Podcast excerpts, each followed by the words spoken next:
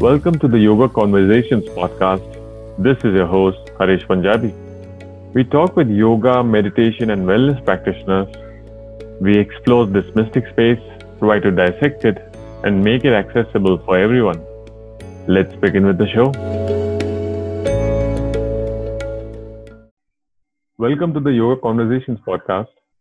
This is your host, Harish Punjabi. Today, we have a guest with us, Sagar Datta.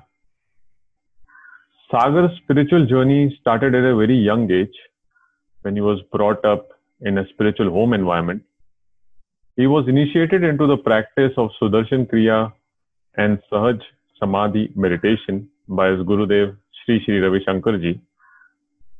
He organizes workshops for adults and children on how to combat anxiety, optimize performance, and enhance concentration.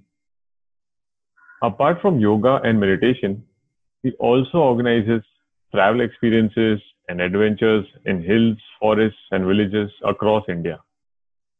The most special thing is that he looks at life from the lens of experiential learning rather than theoretical learning. So Sagar, welcome to the show. Thank you so much, Harish, for that very rather generous introduction that you shared. So Sagar, I'll start with first your experience you had shared with me about your father in spirituality.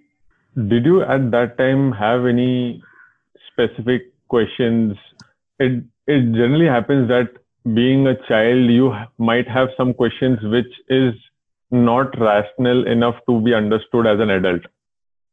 Actually, come to think of it, not really. Because for instance, like, hum jaise पानी पीते हैं तो पानी से हमारी प्यास बुझती है. Like when we drink water, it quenches our thirst.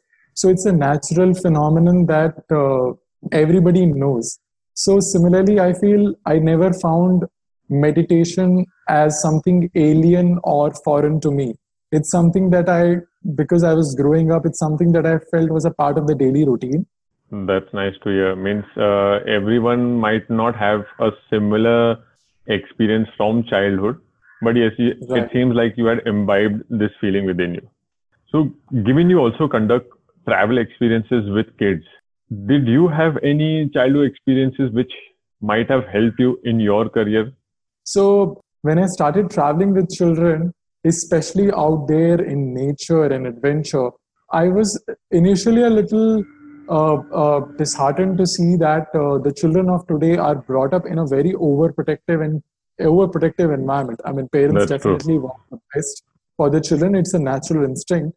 But when they're brought up in an overprotective environment and they're not given independence, freedom, and responsibility, I feel they're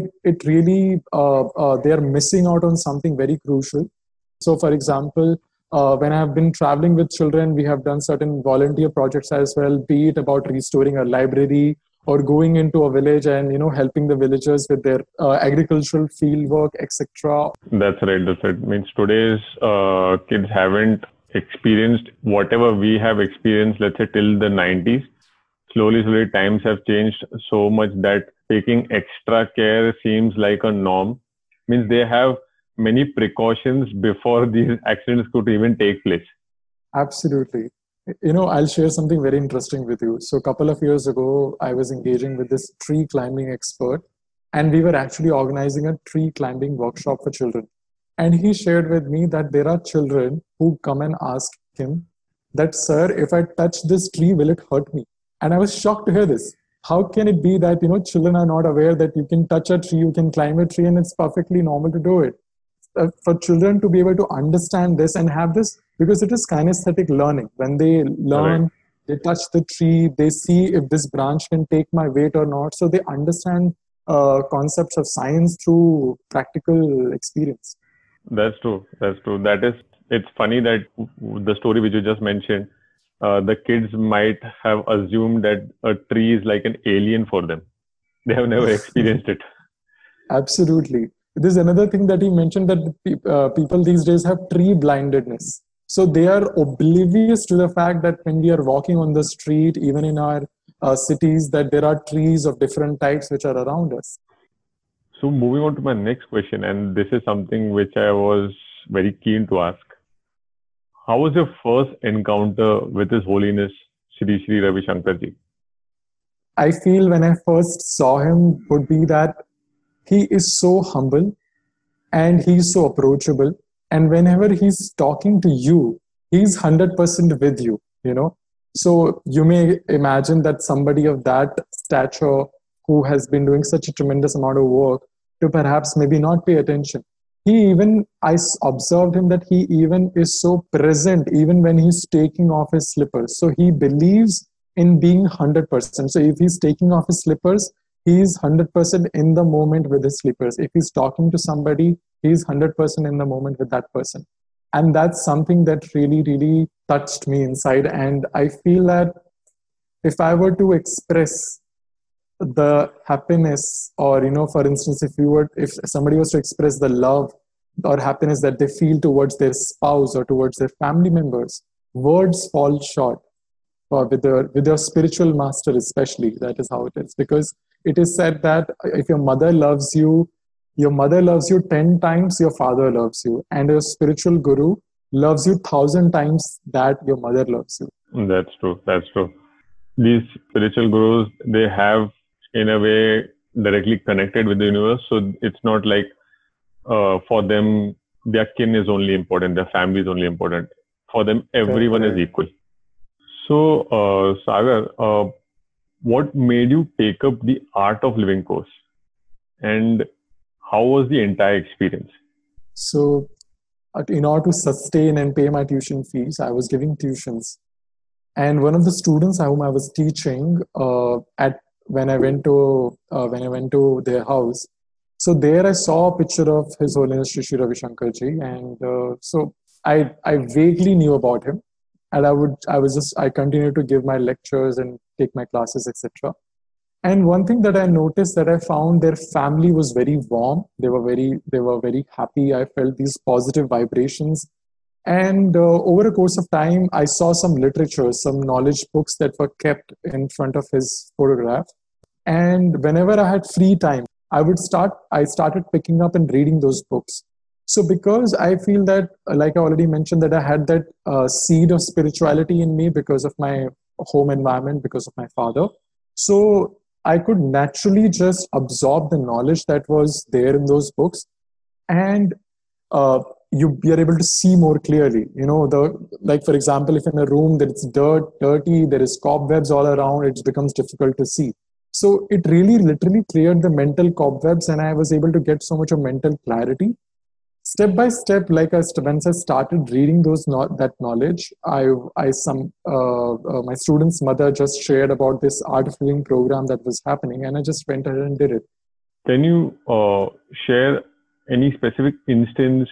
Like, it could be a day during the course, or an hour, or any moment, because this would help our listeners consider the course, think about it, to get themselves initiated.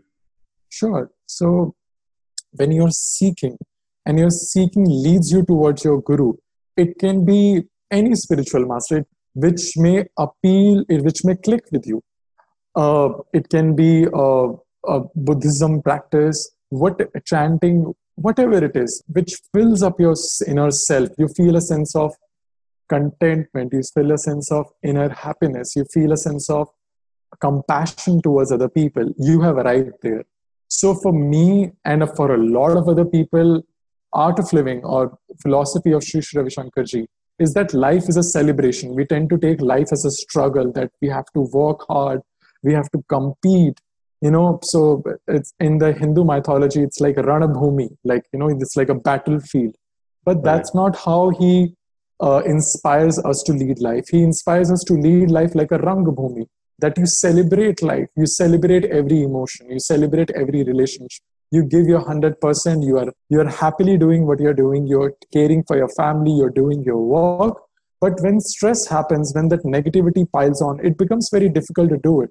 When you are getting angry, when you're irritated, it is very difficult to not get angry. So when I did the program, I was able to become more calm. My friends told me that you are smiling more often now, you know, you look happier.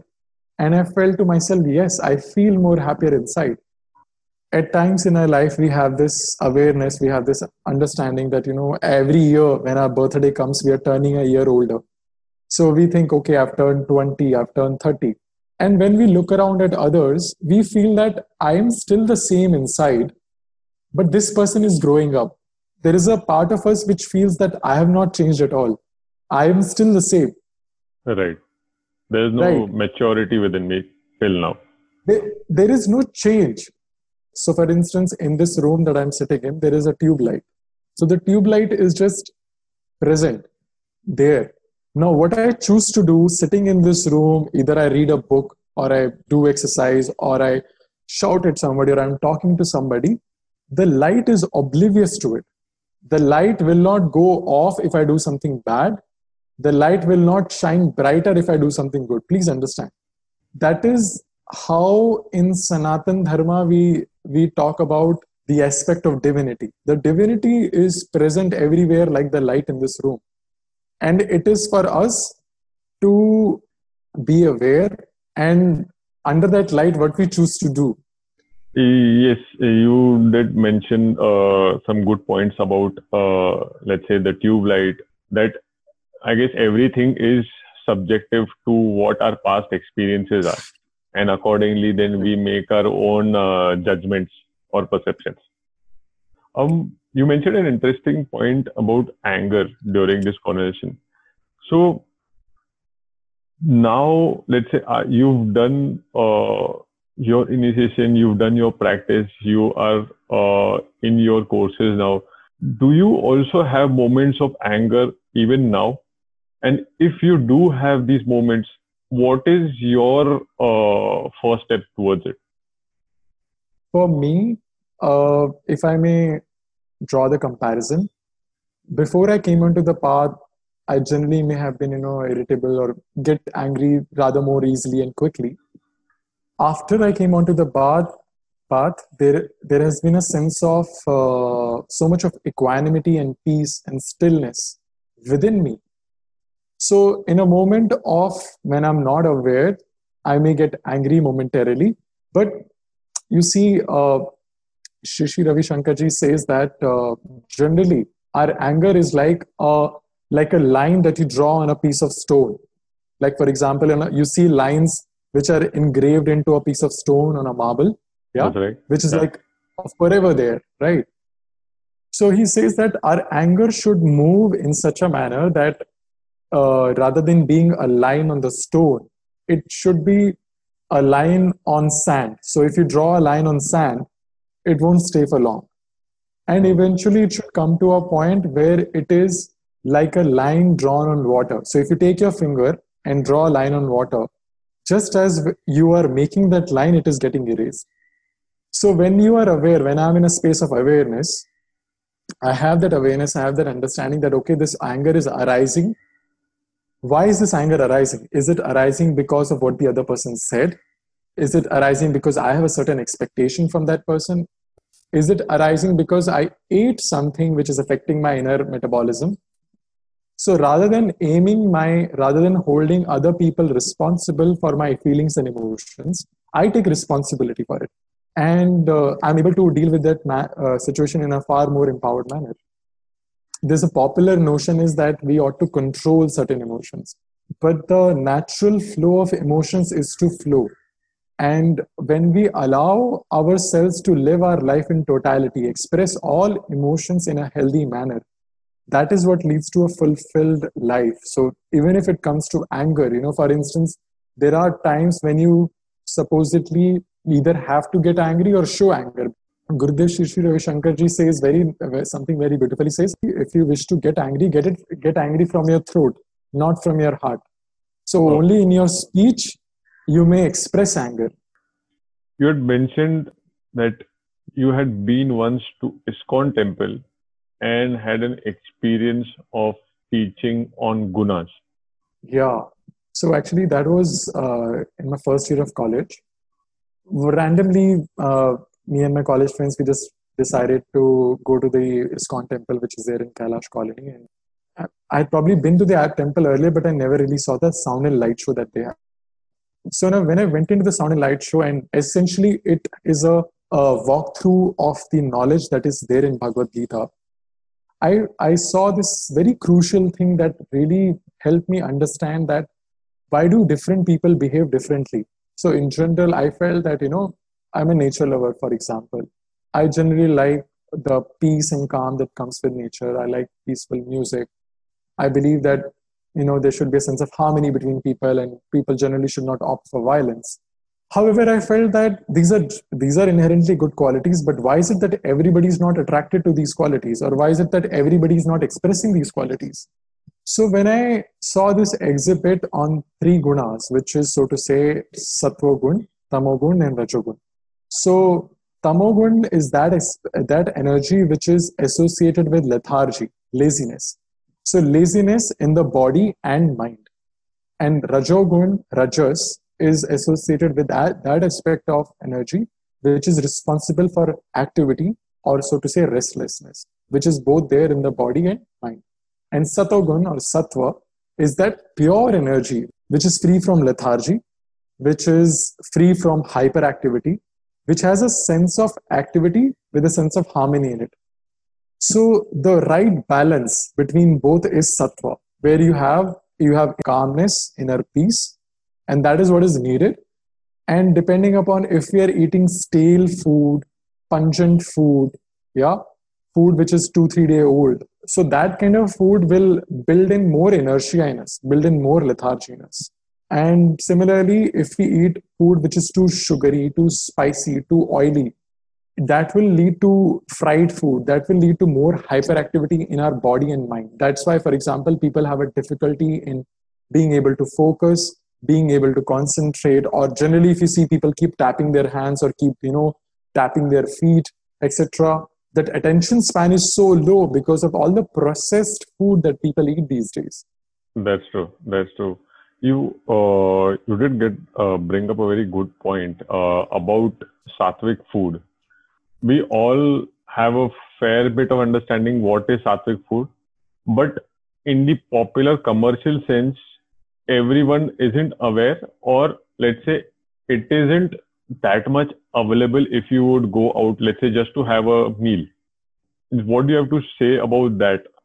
See, the philosophy of our Sanatan Dharma, or the eternal way of life, is very simple.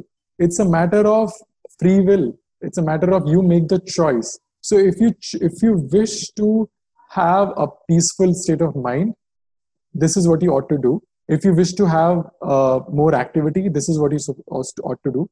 I believe my teacher taught me this, that cooking is a very essential life skill. So wherever you live, if you follow your local traditional food practices, optimizing the quantity of salt, minimizing the quantity of sugar, you are following the sattvic diet. I guess then if that is the case, then since the last 4 months, everyone must be following this diet because everyone is locked down at home. I suppose maybe the craving for junk food has probably gone up. I'm not sure about that. We'll have to have a survey on that. So, Sagar, used to practice any kind of, let's say, a 10 asana set or a specific kriya? If you have like a 2-hour or 3-hour flight, or if you're traveling by train, do you squeeze in anything in just for those 10 or 15 minutes you might have? So I definitely do my Sudarshan Kriya at all times, even when I am hospitalized. So there was a time when I was down with pneumonia. I was in the hospital, but I did not leave my spiritual practice. And so much so, I used to meditate, and in a way, I mean, some people may find it airy-fairy, but in a way I would sort of send healing vibrations to the entire hospital, that everybody who's in the hospital, may they get a healing vibration or they feel better, And so I do Surya Namaskar and Sudarshan Kriya when I travel. What you might have been doing during your hospital experience might be odd to many people, but yes, the vibes which you show to your fellow patients, that is more, I guess, inspiring to them.